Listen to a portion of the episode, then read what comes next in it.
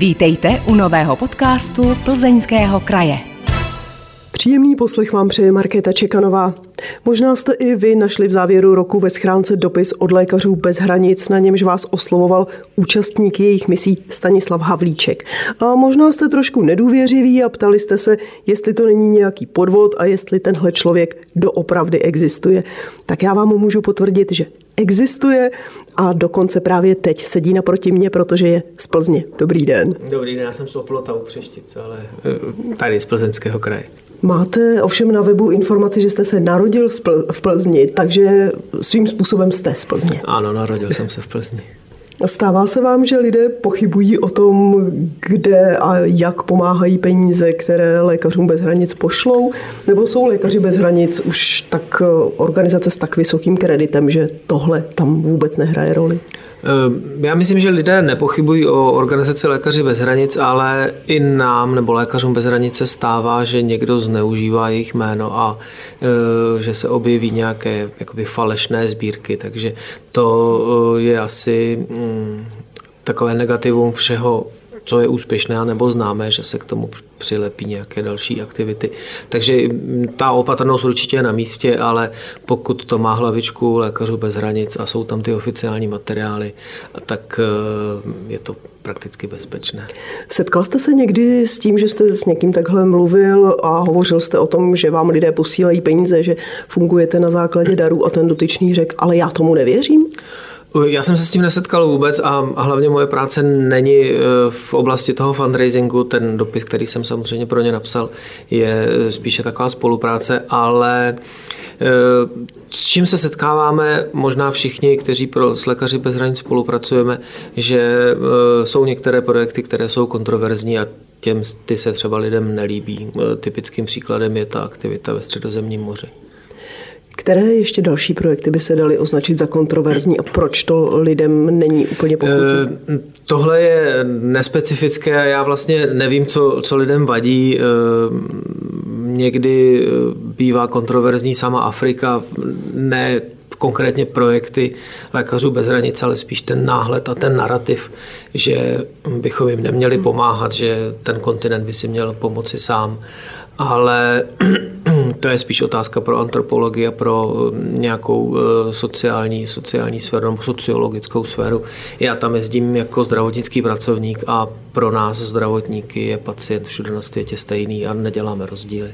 Vy, budíš řečeno, nejste lékař, ale lékárník. Co dělá lékárník na misích Lékařů bez hranic? Víte, eh, lékárník sice není tolik vidět a tolik na ráně, protože neoperuje otevřené, otevřené zlomeniny a, a střelné, střelná poranění, ale bez jeho práce by ten chirurg neměl čím do toho pacienta řezat a čím ho pak zašít. A pak taky co mu nasadit jako úlevnou terapii, případně nějakou antibiotickou, aby ho nezabila následná infekce. Takže prací lékárníků na misi je zabezpečit všechny ty projekty zdravotnickým materiálem a léčivými přípravky. A to je obrovský kus práce, který je vidět v okamžiku, kdy není hotový. To znamená, že když ten lékárník selhává v té svojí práci, anebo ta logistika obecně, tak na tom projektu jsou sice lidé, ale nemají čím pracovat. Takže si asi nemůžu představovat, že máte nějakou lékárničku přes rameno, ale spíš, že máte někde zaparkovaný kamion? E, víceméně e, záleží samozřejmě na té pozici. Moje poslední mise byla v Etiopii, kde jsem e, pokrýval asi pět projektů, z nich dva byly v té uh, ukončené válce v Tigraji, kdy jsme se znovu vraceli do toho území a tam to skutečně bylo o tom, že jsme tam museli dovést úplně všechno, protože tam nic nezbylo. Takže ta moje práce v té koordinaci byla od eh, plánování dodávek přes jejich monitorování na cestě z Evropy nebo ze světa do Afriky a pak vlastní distribuce po té zemi. Ale v zásadě, když jsem někde na projektu, tak mám k dispozici lékárnu, to byla třeba mise v Jemenu, kde jsem byl asi 60 km od té bitevní linie, kde jsme měli traumacentrum a kde jsem tady eh, měl na starosti lékárnu pro nemocnici, podobně jako předtím na první misi v Agoku, což byla nemocnice v Africe. Takže e, moje práce spočívá v tom, abych e, v té nemocnici měl k dispozici všechno, co mý lékaři a, sestry potřebují a naši pacienti a spočívá to v tom, že já to potřebuji objednat za tři, čtyři, ale taky šest měsíců se to do té země dostane, nebo konkrétně až do té nemocnice a v mezidobí se řeší nějaké malé objednávky z té naší centrály v té dané konkrétní zemi. Odkud to objednáváte? Protože Lékaři bez hranic jsou mezinárodní projekt, takže objednáváte specifické léky a pomůcky, co si řekne třeba německý lékař, tak z Německa, český lékař z Čech, nebo jak to funguje? Vůbec ne. Lékaři bez hranic mají svoji vlastní distribuční platformu, eh, to znamená, že nakupujeme centrálně. Eh, všechny naše projekty jsou standardizované, takže všichni naši pracovníci pracují prakticky se stejným vybavením.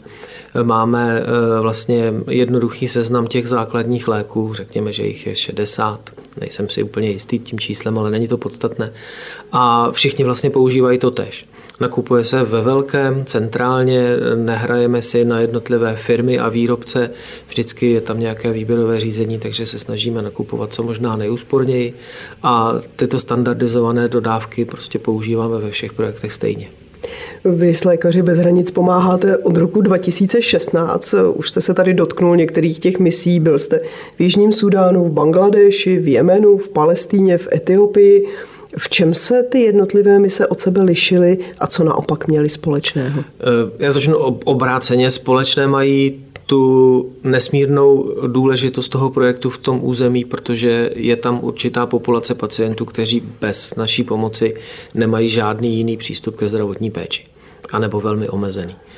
Eh, to mají všechny společné, eh, pak se to liší projekt od projektu co je konkrétně smyslem té naší práce tam, takže když to eh, srovnám, tak eh, Jižní Sudán, Jemen, oba, oba moje pobyty v Jemenu a eh, Naposledy Etiopie měli vlastně velmi velký přesah společný, protože to byla mm, vlastně chirurgická péče v nemocnici, nebo ta základní péče v nemocnici, včetně chirurgie a porodnictví a zároveň to má přesah i do nějakého uprchlického eh, problematiky uprchlíků, což byla Bangladeš, kdy jsem měl na starosti celý uprchlický tábor zásobování zdravotnickým materiálem pro 100 000 lidí. A podobný projekt jsem měli v Etiopii. Palestině to byla spíše psychosociální podpora s eh, důrazem ale na péči v období covidu, protože tam jsem byl v tom vrcholícím covidu a to vlastně bylo stejné i v té mojí druhé misi v Jemenu. Takže eh, Liší se spektrum pacientů, s čím chodí do, do těch projektů, co jim je, co, kvůli čemu tam ten projekt je. Naposledy jsem měl jet do Ugandy, do ebolový projekt, ale skončil dřív, než jsem se tam dostal. Ale mm, takže to je zase typické pro tu jednu konkrétní chorobu, ale víceméně jsou ty projekty designovány na nějakou konkrétní situaci v té dané populace, v tom daném místě. To byste se nebál jet někam, kde je ebola? Eh, já jako lékárník nejsem v přímém kontaktu s těmi pacienty, byl bych samozřejmě v nějakém izolovaném zařízení a měl bych na starosti samozřejmě distribuci toho materiálu, což u té eboli je obzvlášť náročný jako logistický, logistický problém. Dá se říct, že ta první mise, na kterou jste se vůbec v životě dostal, byl šok? A nebo to bylo tak, jako, že jste to očekával, byl jste na to připravený? Já jsem vlastně vůbec nic neočekával, protože eh, nejenom, že to byla moje první mise, byla to moje první návštěva v Africe, takže i to prostředí bylo kompletně jiné, takže já jsem byl připraven vlastně na velmi velkou změnu. Eh, já jsem to v té své první knize sepsal eh, do věty asi, že to je jako když jdete na dětský tábor, eh, no, na úplně první, nevíte, jak budete bydlet, s kým budete bydlet, kdo vám bude vařit. A tak s tímhle pocitem nebo s tímhle očekávání jsem tam jel, že to je vlastně jakoby tábor pobytový pro dospělé, kde se teda musí pracovat místo těch her. A podobně to bylo, takže eh, samozřejmě, že tam je nějaká kulturní odlišnost a byla velmi výrazná, ale v tomhle si myslím, že jsem dost adaptabilní, takže paradoxně eh, horší jsou ty návraty z misí do toho prostředí, který si myslím, že za ten svůj život znám. A vždycky mě to překvapí, že vlastně vůbec.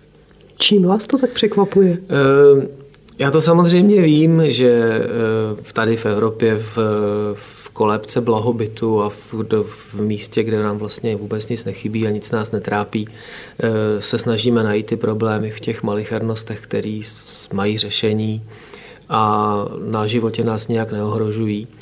A vždycky, když se vrátím, tak mě překvapí, s jakou důrazností a kolik energie vynakládáme na banality. Posloucháte podcast Plzeňského kraje. Jeho hostem je Stanislav Havlíček, lékárník, který se účastní misí lékařů bez hranic. Povídáme si na začátku roku 2024, kdy je Blízký východ doslova sudem střelného prachu. Izrael bojuje s Palestinou, bojuje se i v Jemenu. Co se vám žene hlavou, když vidíte, slyšíte nebo čtete tyhle zprávy, které se právě týkají míst nebo zemí, kde jste už někdy byl na misích? Je to taková smutná nostalgie, protože v těch zemích mám přátelé, kamarády, bývalé kolegy, s kterými si do dneška píšu. A hmm, takže myslím na ně. E, samozřejmě mi to nedá a nezabrání, abych si nevzpomněl, jak, jaké to tam bylo a jaké to asi je zrovna teď. E, protože shodou okolností já byl v Palestině v roce 2021, když e, z Gazy začaly létat ty první rakety a naše média byla plná Iron Dome a to je mm, vlastně obrané reakce izraelské. A stejně tak dnešní útoky Husiů na lodě v Rudé moři a ta blokáda eh, je něco, co vlastně jsem zažíval v přímém přenosu a v přímém bytí. Takže eh, smutná nostalgie, Eh, samozřejmě, že mě to nenaplňuje žádnou radostí, ale zároveň taky vím, že ta eh, mediální zkratka, kterou eh, jsme tady vystaveni, že to není úplně přesné a že to je vždycky trošku jinak. Takže s určitou rezervou vnímám i ty zprávy z médií. Jak jinak? Je to lepší nebo horší v reálu? Je to mm, košatější, není to jenom ta válka protože i v tom období, kdy jsem tam byl já, kdy tam létali a byly sestřelovány špionážní a nebo bombardovací drony, tak eh, vedle toho probíhá běžný standardní život lidí, kteří chodí do práce, vychovávají děti, fungují tam školy. Není to eh, válka ve smyslu, každý den se střílí a všude se střílí, ale vedle toho probíhá prostě standardní život, kdy se lidé musí postarat o to, aby měli co jíst a kde bydlet a ty jejich životy jsou vlastně ovlivněné tou válkou, ale o to jsou možná naplněnější. Jak moc blízko nebo jak nejblíž jste se někdy ocitl k válečné frontě nebo k bojům? Tak ta nemocnice v, v Mocha, kde já jsem byl, byla asi zhruba 60 kilometrů nebo 60 minut cesty autem od té, řekněme, bojové bitevní čáry, ale nejblíž eh, se ocitl dron přímo v mojí lékárně. Kde se tam vzala, jak byl velký? Eh, no já jsem tam přijel, když ta lékárna už byla celá schořelá, takže mm, já nevím, jak vlastně byl velký. Akorát, že prostě zlikvidoval celou tu lékárnu. No. Jaké jsou v tu chvíli vaše pocity? Co se vám žene hlavou? No, že mi chybí vybavení za 300 tisíc euro a nemám těm pacientům co dát. A není tam takový ten pocit, zaplať pámbu, že jsem tu nebyl a žiju? E- já jsem tam nebyl v té době, kdy to spadlo. Eh, našemu personálu se dokonce podařilo evakuovat úplně všechny pacienty. Tam nedošlo ke žádné škodě na zdraví, jenom tedy ty, ty materiální. Eh, ten dron totiž spadl kousek vedle a jenom nějaké úlomky zapálily asi dvě místa v nemocnici. Takže mm, je to nepříjemné, ale v tu chvíli prostě nemáte čas jako přemýšlet o tom, co by kdyby. E, ta první myšlenka je, kde já seženu teď čtyři bedny obvazů a dva kartony antibiotik a kam to uskladním. No. E, takovýhle myšlenky máte potom, když máme nějaký poplach, když eh, vás, my bydlíme v takovém vlastně domě, máme třeba jeden, jeden pokoj pro dva nebo jeden pro jednoho a bydlí nás tam třeba osm nebo deset a někdy vás v noci probudí, že je letecký poplach a jdeme do takového improvizovaného krytu a tam ležíte do rána a nemůžete spát a přemýšlíte, co by kdyby, ale vlastně to nemá vůbec žádný význam, protože co by kdyby mm, na to se nehraje a vždycky to dopadlo dobře. Míváte strach? Eh, mám strach, ale a kdo ho nemá, anebo si myslí, že ho nemá, tak asi pravděpodobně lže, anebo si to jenom nalhává. Ale nemám strach v tu chvíli, mám strach o to, co jsem nestihl doma, co jsem neřekl svým dětem a že bych to měl napravit a už to nenechat dojít do takové jako role, že někde za mm, půl světa daleko budu přemýšlet o tom, abych jim řekl, že je mám rád. A zvládáte to napravit, nebo zůstane jenom ne, ne, ne, já to, ne, ne, ne, to vůbec to nebylo předsevzetí. To, I to jsem napsal vlastně do té poslední knížky, že ty chvíle právě pod tou v té společné ložnici, kdy teda máme jako spát a nejde to, a tak myslíme přesně na tohle a, a já jsem se tam z toho vlastně tak vyznal, že jsem přemýšlel právě na to, že, že by člověk nikdy neměl se dobře rozloučit a, a, a, a říct lidem, co, co k ním cítí. Jak vůbec rodina, vaše nejbližší okolí zvládá vaše mise, vaše odjezdy? No, tak asi si myslím, že se zvykli. E, nemůžu říct, že by se nebáli, asi se bojí, ale netrápí mě s tím. E, a myslím, že ty návraty jsou radostné. A co řekli, když jste poprvé přišel s tou myšlenkou, že půjdete k lékařům bez hranic a budete takhle jezdit po světě? Já už si to nepamatuju. Radši. Ne, ne, ne, to vůbec není radši. Já si to opravdu nepamatuju. Ehm, Devčatům tenkrát bylo 15 a 20, takže už byly, už byly velké, ale Uh, pamatuju si pak, když jsem třeba napsal tu knihu a když si ji uh, holky přečetly, tak mi řekli, že jsou jako hrdé. Tak to je takové milé, ale já vlastně nevím, jestli se bojí, ale já jsem vlastně byl v tom mm, opravdovém jakoby nebezpečí asi jenom v Jemenu. A ještě, a to musím zdůraznit, lékaři bez hranic mají velmi dobře propracované protokoly bezpečnosti. A ta opatření, že my ležíme v nějakém krytu, tak nebo ne kryt, ale bezpečná místnost, to je vlastně obrovská prevence, kdy to riziko je velmi malé, ale přesto nás přesunou do, nějakého, do nějaké bezpečné místnosti. Takže já jsem se spolehl na to, že uh, ti lidé, kteří už 50 let pomáhají všude po světě, včetně válečných konfliktů, vědí, co dělají a že ty, těch 50 let zkušeností se promítne do té ochrany nás. A s tím k tomu přistupuju a moje holky to vědí, takže takže mm, je to spíš jakoby pocit, to, takový strach a obava, ale to máte i když e, jste v prosinci v Praze. Co se vůbec člověku na těch misích žene hlavou, protože to není jenom o těch válečných konfliktech, ale přicházíte tam do styku s tou společností, tak jak jste říkal, s tím jejich životem a jejich problémy trošku v širším kontextu.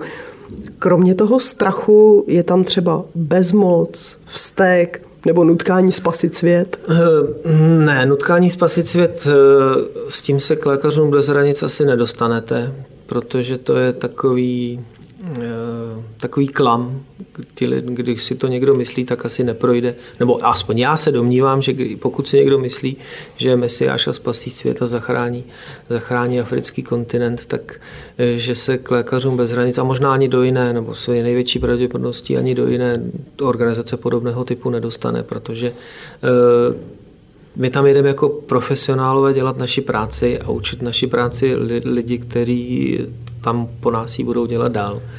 A mm, je třeba se na to takhle pragmaticky soustředit. E, prostě odvést ten nejvyšší výkon, který je za tu dobu krátkou e, možný odvést a vrátit se domů a pak se z toho jako vyhrabat. A mm, Samozřejmě, že máte myšlenky na ty konkrétní lidi a ty konkrétní osudy. E, mě nejvíc asi zasáhl ten velký uprchlický tábor. Já měl na starosti vlastně tři tábory po 30 tisících lidí, takže dohromady 100 tisíc. Vlastně to byl, ono se to slilo v jeden, ale vím, že jich tam bylo víc a že ten největší má skoro 700 tisíc lidí. A ti lidé přišli během půl roku e, přes hranici a jsou tam do dneška. Je to sedmý rok a jejich budoucnost je vlastně dost nejistá, nikdo je nechce, nemají se kam vrátit. A e, když bych o tom jako trvale přemýšlel, tak si myslím, že bych se dostal do nějaké jako osobní deprese, protože e, ta jejich situace je bezvýchodná. Ale já nejsem ten, kdo to může zachránit. E, to je mm, vlastně geopolitický problém toho regionu a je třeba, aby k tomu přistoupili tamní vlády a nějaké organizace, které eh, mohou řešit problém milionu lidí já můžu vyřešit problém tisíce nebo desetitisíce v tom, v tom daném okamžiku, takže jim zabezpečím dezinfekci pitné vody. A k, s tím tam k tomu přistupuji, že prostě e, moje práce je sehnat dezinfekci pitné vody a sehnat co možná e, nejlepší e, medicamenty, kterými zabráním tomu, aby se v tom táboře rozvinula nějaká epidemie. Posloucháte podcast Plzeňského kraje. Tentokrát se Stanislavem Havlíčkem, účastníkem misí Lékařů bez hranic, ale také plzeňským lékárníkem. Na svém facebookovém profilu často sdílíte příspěvky o tom, co většinou náhodou nebo mimochodem objevili lékárníci. Co vás na tom tak baví? Eh, mě to baví už dlouho. Já když jsem skončil fakultu, tak vlastně jsem věděl, že puding a prášek do pečiva objevil doktor Edker, respektive, že doktor Edker je puding a prášek do pečiva a spoustu jiných výrobků.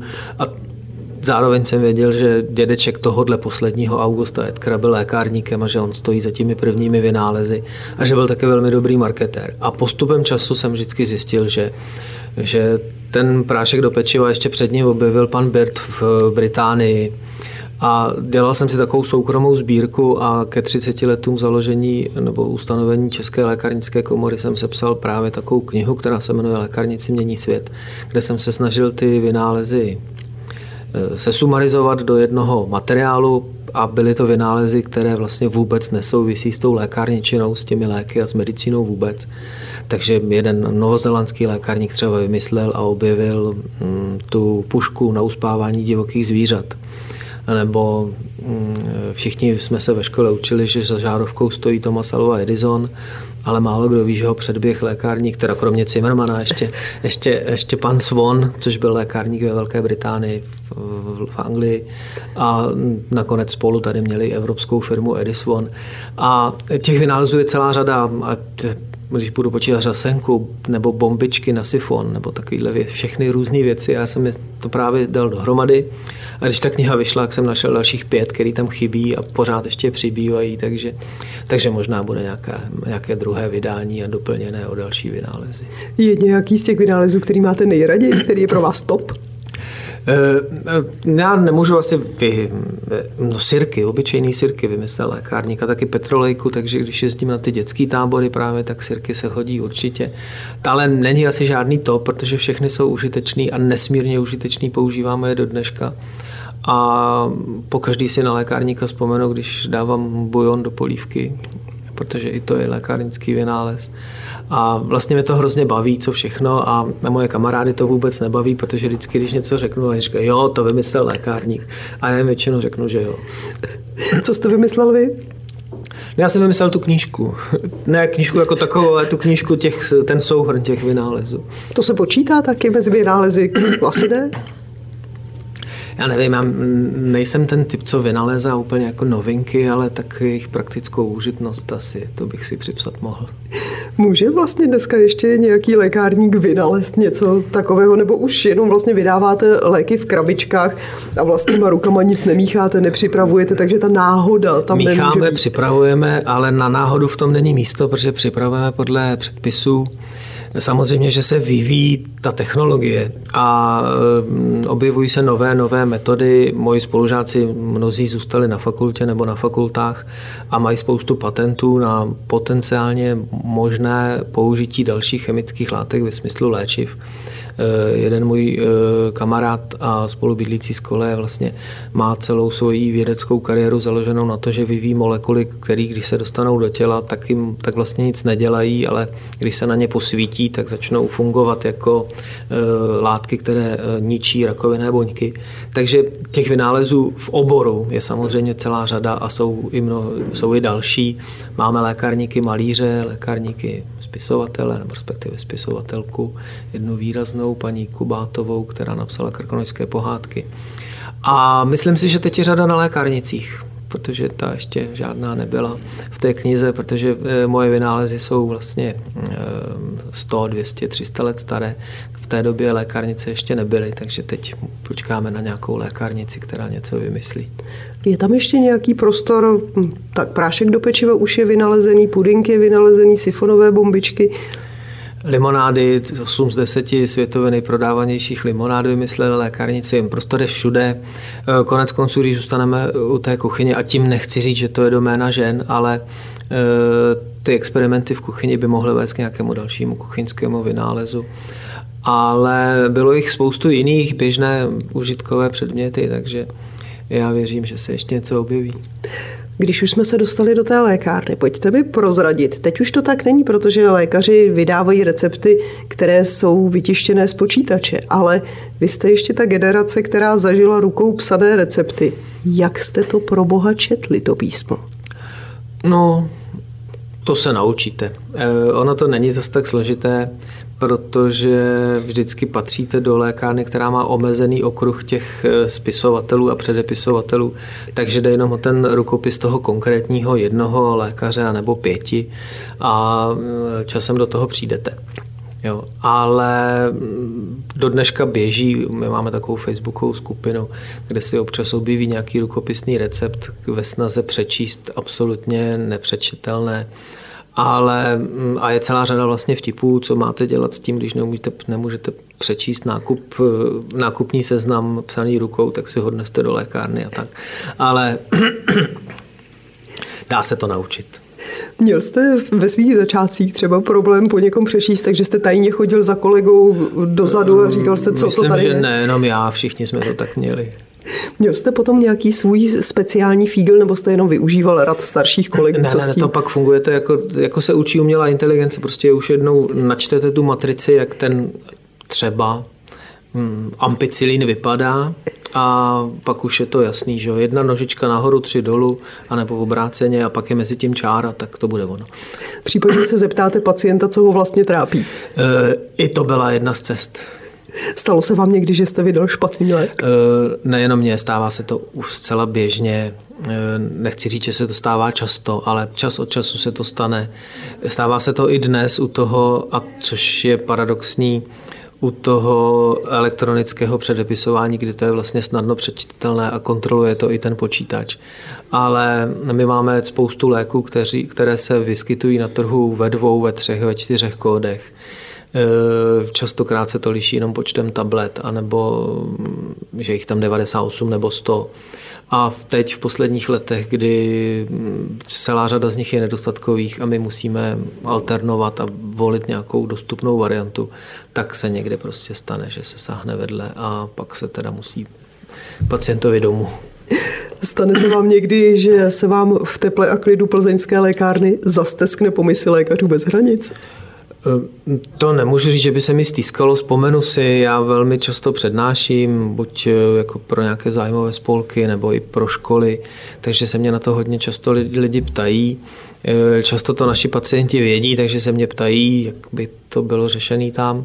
A velmi často, a to musím jako zdůraznit, eh, tak reaguji, když si moji pacienti stěžují na to, jak je to tady špatný, tak jim řeknu, tak možná byste to mohl zkusit v Jižním Sudánu, jestli by to tam bylo lepší. Co vám na to řeknou? Eh, jak kteří, někteří jako pochopí, že skutečně že to nemyslím zle a že je to skutečně o tom, že eh, my si vlastně jenom snižujeme úroveň blahobytu mezi devítkou a osm a půl, zatímco jinde jsou lidi rádi, když dostanou eh, prostě něco, aby vůbec něco měli.